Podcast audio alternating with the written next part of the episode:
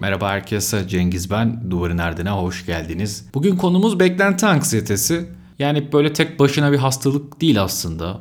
Normal hayatımızda da pek çok insanda da olabilecek bir şey. Yani bir ruhsal hastalık olması şart değil. Öte yandan pek çok ruhsal hastalığında bir komponenti olabilen bir şey beklenti anksiyetesi. E, bu anlamda değerli bir konu. Hani bu konuyu seçerken e, pek çok farklı yere değinebilirim diye düşündüm ve böyle seçtim. Yani tek başına anksiyeteyi konuşmak yerine ya da tek başına beklentilerle ilgili konuşmak yerine bu ikisinin de beraber olduğu bir kavramı sizlere sunmak istedim. Beklenti öğrenme teorisinde anahtar bir kavram ve psikolojideki diğer alanlarla potansiyel bir bağlantı olarak önemli. Mesela siz de şimdi bu podcast'i bir beklenti içerisinde dinliyorsunuz muhtemelen. Hani buradan belki kendinize bir şeyler katmak ya da vaktinizi iyi geçirme beklentisi içerisindesiniz. Yani belki sıkıcı bir yolculuğa ya da rutin bir yolculuğun öncesinde bu podcast açarak farklı bir zaman geçirme beklentisi içerisindesiniz. Bazen de mesela insanların seçim yaparken de işte yaşadığı bir şey. Yani bir şeyi seçeceğim hani artık vaktimiz çok değerli ya yani bir video izleyeceğim ya da bir podcast dinleyeceğim, bir dizi izleyeceğim ve o benim beklentilerimi karşılamalı. Ve bazen o kararı çok erken veriyoruz. Yani bir şeyin bizim beklentimizin tam olarak karşılığı olup olmadığı ile ilgili o kararı erken veriyoruz. Biraz çünkü vaktimiz değerli. Beklentinin Belki biraz böyle değişen bir yönü de var. Bununla da ilgili belki konuşulabilir. Tabii katı davranışçı günlerden bu yana önemli bir gelişim gösteriyor modern öğrenme teorileri ve artık organizmanın bilgi edinme ve onu bellekte nasıl temsil ettiğiyle de ilgili pek çok bilgiye sahibiz. Beklentinin de öğrenme teorilerindeki yeri bu anlamda önemli. Tarafta Pavlovcular, bir tarafta Skinner'cılar koşullanma ile beraber çağrışımsal öğrenme süreçlerini açıklıyorlar. Da amipten insana kadar pek çok organizmanın nasıl öğrendiğini anlatmaya çalışıyorlar. Ve aslında çağrışımsal öğrenme ilkelerini Pavlov'un koşullandırması Hani bilirsiniz o Pavlov'un köpekleri hikayesini orada da bir beklenti vardır ve beklentinin öğrenme içerisindeki yerini biraz böyle kavramsallaştırabiliriz. E, amip dedik yani en basit organizmalarda bile aslında beklenti var ve aslında beklentiyle öğrenmenin yan yana geldiği bir yer var ve aslında bir isim var Kandel. E, Erik Kandel Nobel ödülü almış bir e, bilim insanı. Özellikle nörobilim çalışıyor ve o deniz salyangozları üzerine çalışıyor ve o çalışmada aslında onların bir beklenti anksiyetesi yaşadığını gösteriyor. Yani klasik bir koşullanma paradigması kullanıyor ve bu sayede öğrendiklerini gösteriyor. Bir diğer grupta da kronik kaygıya karşılık gelebilecek bir davranışsal durumu gösteriyor. Daha uzun süreli bir duyarlılaştırma paradigması kullanarak. Ve nasıl gösteriyor bu canlılarda beklenti kaygısını? Onlara bir takım caydırıcı, koşulsuz bir uyaran veriyor. Bir işte kafalarına bir şok veriyor ve sonra onunla bağlantılı koşullu uyaran olarak nötr bir kimyasal madde kullanıyor. Burada canlının aktivitesine veya kaçış hareketine göre e, onun öğrenip öğrenmediğini göstermiş oluyor. Yani aslında bu canlılarda da bellek olduğunu, öğrenebildiklerini ve beklenti anksiyetesinin de aslında öğrenmenin bir çıktısı olduğu yönünde bir deney setiyle bunu göstermiş oluyor. Bu anlamda hani beklentiyle öğrenmenin çok yakın bir ilişkisi var. Kaygıya gelirsek kaygı tabii çok farklı tanımları olabilen bir kavram. Ee, aslında e, çok büyük bir yer kaplıyor hem psikanalitik literatürde hem işte davranışsal bilişsel literatürde. Anksiyete bir yanda travma beklentisi diğer yanda bunun hafifletilmiş bir biçimde tekrarlanma ihtimali olduğunda ortaya çıkabiliyor. Tehlike durumu tanınan, hatırlanan, beklenen bir çaresizlik durumunu aslında ifade ediyor. Anksiyete, travmadaki çaresizliğe verilen ilk tepki ve daha sonra tehlike durumunda bir yardım sinyali olarak yeniden üretiliyor. Bu sinyal önemli. Bu e, Freud'un da kuramında yer alan bir şey işte sinyal anksiyetesi. Travmayı pasif bir şekilde deneyimleyen ego şimdi kendi rotasını yönetebilme umuduyla onu zayıflamış bir versiyonda aktif olarak tekrarlıyor. Bu anlamda anksiyete psikanalitik literatürde de önemli. Anksiyetenin yaklaşmakta olan bir tehlikenin işareti, hoşnutsuzluk beklentisi olduğunu söylemek mümkün. E, bu durumlarda aslında ayırt edici özellik o beklentinin niteliği, acı, işte suçluluk ve hatta anksiyetenin beklentisi yani kendi başına da anksiyeteye, kaygıya yol açabiliyor. Analitik kuramdan bahsettim az önce. Topografi modelinde Freud'un o işte bilinç, bilinç dışı, ön bilinç Ondan başlayarak yapısal modele kadar ki e, bütün anlatılarında işte o çatışma temelli konseptinde de kendine yer buluyor. Davranışçı ekolde zaten önemli bir yeri var kaygının ve pek çok anlamda bir işlevi olduğunu söylemek mümkün. Yani zaten evrimsel psikoloji kaygıyı, anksiyeteyi çok güzel anlatıyor. Hani e, herkes bilir işte o savaş kaç yanıtını. Psikanalitik kuramda da yani dürtüden ego psikolojisine kadar uzanan o geniş evrende kendine yer bulur.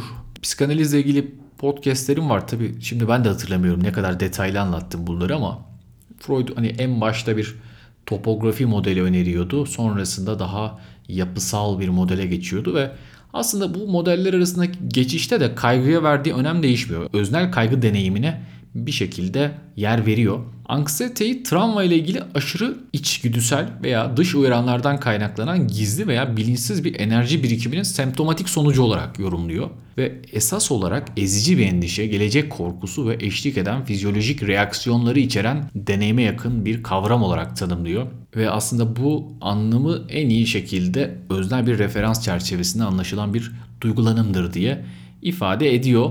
Psikanalitik literatür ve işte travmadan ve tehlikeden bahsettim. Bunların arasında da bir ayrım yapıyor Freud. Egonun hem orijinal travmanın zayıflamış bir görüntüsünü ortaya çıkardı hem de daha sonra aktif olarak ustalaşmak için bu görüntüyle tepki gösterdiği bir süreç olarak tanımlıyor anksiyeteyi. Bir tehlike durumunu tahmin etme ve ardından buna tepki verme süreci.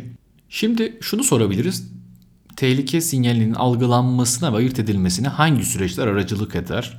Bu beklenti anksiyetesi için önemli. Sinyal işlevinin özünde e, bilinçsiz bir beklenti veya beklenti kavramı yer alır. Doğuştan gelen veya öğrenilen korkuların bir sonucu olarak belirli bir durumda tehlikenin köşede olduğunu bekleriz aslında. Yani beklenti anksiyetesi dediğimiz şey tek başına anksiyete olduğunda da zaten kendi içinde bir beklentiyi barındırıyor. Bazen de aslında tam olarak öğrenmedik ama bir takım çelişkili arzuları yaşadığımızda veya terk edilme olasılığının ortaya çıktığında veya bildiğimiz o işte evrimsel manada yaklaşan aslanın kaplığının ortaya çıkışını tespit ettiğimiz durumlarda mevcut bir hafızaya bu buradaki şey önemli. Yani o mevcut hafıza öğrenilmiş de olabilir veya kalıtsal da olabilir. Tehlikenin nasıl karşımıza çıkacağını tahmin etmeye çalışırız. Bu anlamda önemlidir. Beklenti kaygısı işte insanlar gelecekte bir olayı düşündüklerinde artan kaygı ve stres yaşadıklarında ortaya çıkan zihinsel bir durumdur.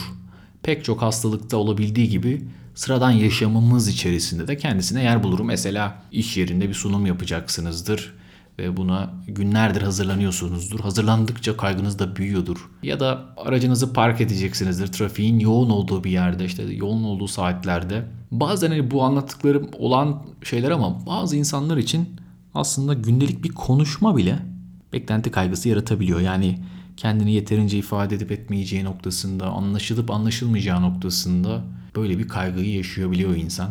Hele bir de bu konuştuğunuz dil ana diliniz değilse, daha önce çok pratik yaptığınız bir dil değilse beklenti kaygısını yaşama ihtimali insanın artıyor. Aslında pek çok açıdan teorik bilginiz olsa da, gramer bilginiz olsa da pratik burada önem kazanabiliyor. Cambly ana dili İngilizce olan eğitmenlerle online ve görüntülü olarak İngilizce dersi yapabileceğiniz bir uygulama. Eski Google mühendisleri tarafından geliştirilmiş ve tüm dünyada 10 milyondan fazla kullanıcısı var. Buradaki eğitmenlerle aslında belki kaygınızı da azaltmak için pratik yapmak mümkün. İstediğiniz zamanda, istediğiniz aksanda olan eğitmenle ve istediğiniz ilgi alanına sahip bir eğitmenle konuşmak, bir şekilde pratik yapmak mümkün. Siz de Cambly'i daha önce denemediyseniz şayet ücretsiz bir ilk ders yapabilirsiniz. Daha sonrasında derslere devam etmek isterseniz yine 60 duvar koduyla Cambly'e ulaşabilirsiniz. Cambly ile ilgili detayları podcast'in açıklama kısmında bulabilirsiniz. Ben de bu podcast'i hazırlarken aslında bir beklenti anksiyetesi içerisine girdim. Nasıl bir beklenti anksiyetesi? Benimkisi işte kapı çalacak, bir ses olacak diye. Zaman zaman podcastlerin kapı zili sesiyle bölündüğüne belki çok böyle sadık dinleyiciler hakimdir. Birkaç kez böyle çok ciddi sistem ettim. Gerçekten böyle siz tam kendinizi kaptırmışsınız, anlatıyorsunuz. Bütün o çağrışımlarınıza, o bilinç akışınıza izin veriyorsunuz. Bir yerde böyle bir kapı çalıyor. Hani kapı çalmayacak bir şey değil de gerçekten hani biraz sınırsızlık olarak görüyorum. Yani Türkiye'de kapı zili kullanmakla ilgili bir yönergeye ihtiyaç var. Belki böyle bir kanun hükmünde kararname. Herkes herkesin kapısını istediği zamanda çalabileceğine kendini inandırmış. Ve hatta işte bir kere çaldığında da yetmiyor. Birkaç kez çalmasını da hakkı görüyor. Ben de bir podcast kaydediyorum. Ve yani bu işe gönül vermişim. Benim için önemli gerçekten buraya ayırdığım zaman. Bunun kendimce kalitesi ve işte bu da benim beklenti anksiyetem. İşte kapı çalacak, telefon çalacak. Hani telefonu işte uçak moduna alıyorum bir şekilde. Onu engelleyebiliyorum ama keşke zil sesini de uçak moduna alabilsek yani apartman zilinin sesini de. Böyle bir şey tabii mümkün değil. Bunun dışında hani benim e, bu beklenti kaygımın dışında panik bozukluğu hastasını düşünelim. Aslında zaten panik nöbetleri kendi başına korkutucu deneyimler. Ama kısa süren deneyimler genelde zaten hastaları zorlayan şey şu oluyor. Bunun bir daha olma korkusu. Yani tekrar panik nöbeti geçireceğim diye büyük bir kaygı içerisindeler. Ve genel olarak diğer kalan zamanı da kalitesiz hale getiriyor beklenti kaygısı. Ee, az önce bahsettiğim gibi yani beklenti kaygısı e, bir şekilde öğrendiklerimizi ya da kalıtsal bir şekilde sahip olduğumuz bilgilerin tahmin etmeye katkıda bulunmasıyla ortaya çıkıyor. Yani siz bazı deneyimleri yaşadıktan sonra gelecekle ilgili bazı tahminlerde bulunuyorsunuz ve e, sürekli bir şekilde gelecekle ilgili tahminde bulunmak e, aslında sizi o andan uzaklaştıran bir şey, yaşam kalitesini düşüren bir şey. Bazı insanlar bunu pek farkında olmadan yapıyor. Ama işte bazı hastalıkların içinde bu gerçekten çekilmez bir hal alabiliyor. Ve siz sürekli gelecekle ilgili tahminde bulunduğunuzda o tahmin doğru çıksa da çıkmasa da elinizden o anı kaçırmış oluyorsunuz. Tabi burada belki şu ayrımı yapmak önemli. Yani normal ve sorunlu beklenti kaygısı. Yani sonuçta hepimizin bir takım beklentileri var. Hani mesela Türkiye'ye dair beklentilerimiz var. Belki daha uzun vadeli beklentiler. Yani aslında çoğu kez yeni bir şey yapma beklentisiyle veya büyük bir görevi tamamlamadan veya yaklaşan bir yaşam olayına geçmeden önce kaygılar yaşarız yani. O yüzden hani bunların bir kısmı normal. Bu ayrımı yapmak önemli. Hatta bazıları heyecan verici. Yani mesela ilk buluşma birisiyle konuştunuz, işte bir yerde denk geldiniz, tanıştınız ve o zor hamleyi yaptınız. Hani işte akşam işin var mı, bir kahve içmek ister misin gibi dünyanın belki de en zor sorusunu sormuş oldunuz. Ve e, insanın burada beklenti kaygısı yaşaması kadar normal bir şey yok. Bu kaygı mesela sizi işte o sabah erken uyandırır ya da işte trafiğe takılmamak için alternatif rotalar oluşturmanızı sağlar. Belki işte gömleğinizi ütüleme enerjisi verir size. Tabii ki hani kaygının zemininde daha önce de söylediğimiz gibi o bilinmezlik, o alternatiflerin olması, pek çok farklı senaryonun gerçekleşme ihtimali olması yatar. Hani bu da işte o yine varoluşçu açıdan baktığımızda aslında özgür insanın sahip olduğu şeylerdir. Ya da bir işte mülakata gireceksiniz bir iş görüşmesi ya da e, bir sözlü sınav mesela bu tıp fakültelerinde çok yaygındır sözlü sınavlar staj sonunda. Yani dünyanın en zor şeyi olabilir. O kadar büyük bir e, beklenti kaygısı olur ki yani kapıda beklersiniz hoca sizi içeri çağırır. Yani orada neler neler gelir aklınıza. Yani her şey çalışmışsınızdır ama şunu düşünüyorsunuzdur. Kesinlikle hoca benim çalışmadığım yeri tahmin edecek, bilecek ve bana onu soracak ve ben bunu bilemeyeceğim ve bilemediğim için de hiçbir şey bilmediğimi düşünecek diye düşünürsünüz. Hatta bütün o sınava hazırlanma sürecinde bunun böyle e, zihninizde provasını yaparsınız. Kendim de şimdi o günlere gittim. Zor sözlü deneyimlerim oldu. E, mesela bir tanesini hatırlıyorum. E, dahiliye sözlüsü. Ondan önce böyle bir ön çapraz bağım kopmuştu, ameliyat olmuştum. Yani aslında çok hazırlanabilmiştim çünkü e, okula gitmem gerekmemişti. Bir şekilde bir bahanem olmuştu. Ama e, şunu şey yapıyordum hani o beklenti kaygısını azaltmak için çok çalıştım ama işte kalırsam şayet e, işte sakatlık yaşadım işte e, onunla ilgili e, ameliyat oldum o yüzden ancak hazırlanabildim gibi böyle pek çok bahanem hazırdı. Yani bir taraftan ders çalışıyorum. Bir taraftan da hani olası başarısızlık durumları için hani kendimi ve çevremi de hazırlıyorum buna. Sonra sınav günü böyle bir aparat var işte dizinize açı veriyor. Belli bir açıda oturabiliyorsunuz ve onu dışarıdan böyle bağlamak gerekiyor. Zannedersem yani onu tam hatırlayamıyorum ama böyle hani çok koyu renk bir şey giyerseniz o aparat pek belli olmuyor ama böyle pantolonunuzun rengi biraz açıksa kontrast yaratıyordu. Ve belli oluyordu. Ben böyle işte e, hoca beni çağırdığında işte görsün ki işte ne oldu diye sorsun. Ben de ona bütün bu hikayeyi anlatayım. Ve bu hikayeyi anlattıktan sonra hocanın benden beklentisi azalsın. Ve bana daha e, makul sorular sorsun gibi böyle bir plan yaptım. Sonra işte odada oturuyordum böyle dizimi böyle ya odanın ortasına koymuşum. Yani görülmemesi imkansız. Hocanın teki üstünden böyle ayağını kaldırarak geçti. Hiç kimse oralı olmadı. Yani hiçbir hoca ya yavrum senin neyin var falan filan sormadı. Soruları sormaya başladılar. Hani neyse ki bildim. İlk de benden başlamışlardı soru sormaya. Grubun hani en başına ben vardım. Orada beklenti kaygısını mesela bitiren şey şu olmuştu.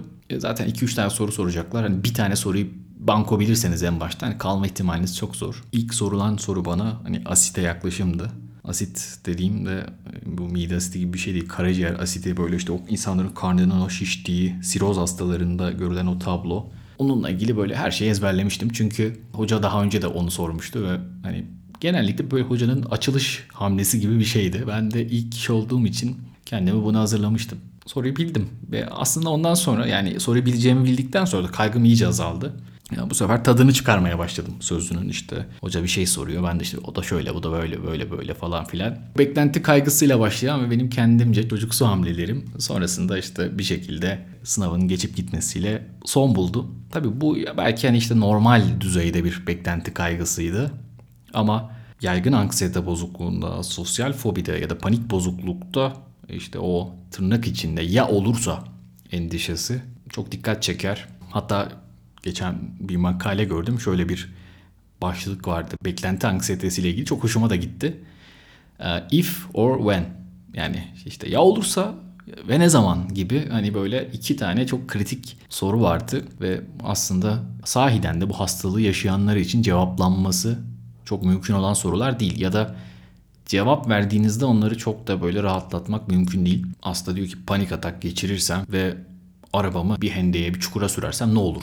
Yani hani bu beklenti kaygısını nasıl hemen böyle gidereceksiniz? Ya da işte sosyal fobisi olan birisi işte tuhaf, utanılacak davranışlar yaparsam ne olur? Ya da yapar mıyım? Ya da yutkunmakla ilgili zorluk yaşayan birisi işte yemeği yerken boğulursam. Yani yemek yediğinde onu yutmakla ilgili bir kaygı yaşadığı için hani yersem boğulurum diye e, yemek yemeyen insanlar var. İnanılmaz kilo veren insanlar var. Yani böyle e, bu kadar dramatik örnekleri belki görmemişsinizdir ama bir ay içinde böyle 15-20 kilo veren insanlar var. Gerçekten çok acı verici durumlar. Peki hani hayatta işte pek çok beklentimiz var, pek çok kaygımız var ve pek çok bilinmez durum var, öngörülemez durum var. Aslında herhalde bilinmezlikle öngörülemezlik de farklı şeyler. E, literatür onunla da ilgili ayrımlara dikkat çekiyor. Peki yani bu beklenti kaygısıyla nasıl başa çıkacağız? Ne yapacağız? Yani bir şekilde bundan kurtulmanın bir yolu var mı?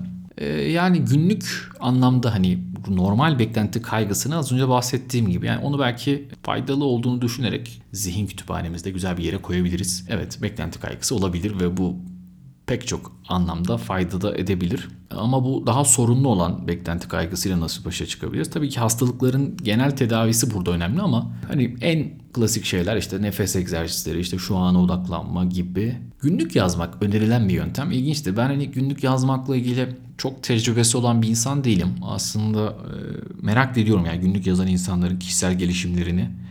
Yani ben hep işin hatıra boyutunu düşünüyorum işte ah ne güzel işte o günü hatırlamak için iyi olurdu gibi ama insanların günlük yazdığında aslında düşüncelerini, duygularını ve işte beklenti kaygılarının nasıl ortaya çıktığına dair e, bir takım şeyleri iyi fark etmeleri e, gösterilmiş ve bu anlamda hani böyle bir meditasyon gibi bir etkisi var. O yüzden günlük yazmak gerçekten önerilebilir bir şey. Bir diğer şey herhalde beklentilerle ilgili bir sorgulamaya düşmek. Yani beklentilerin ne kadar gerçekçi olup olmadığı ile ilgili bir kendinize sormak. Yani evet mesela az önce verdiğim örnekleri düşünün. İşte araba sürerken hendeye, çukura düşsem ne olur? E düşebilir insan.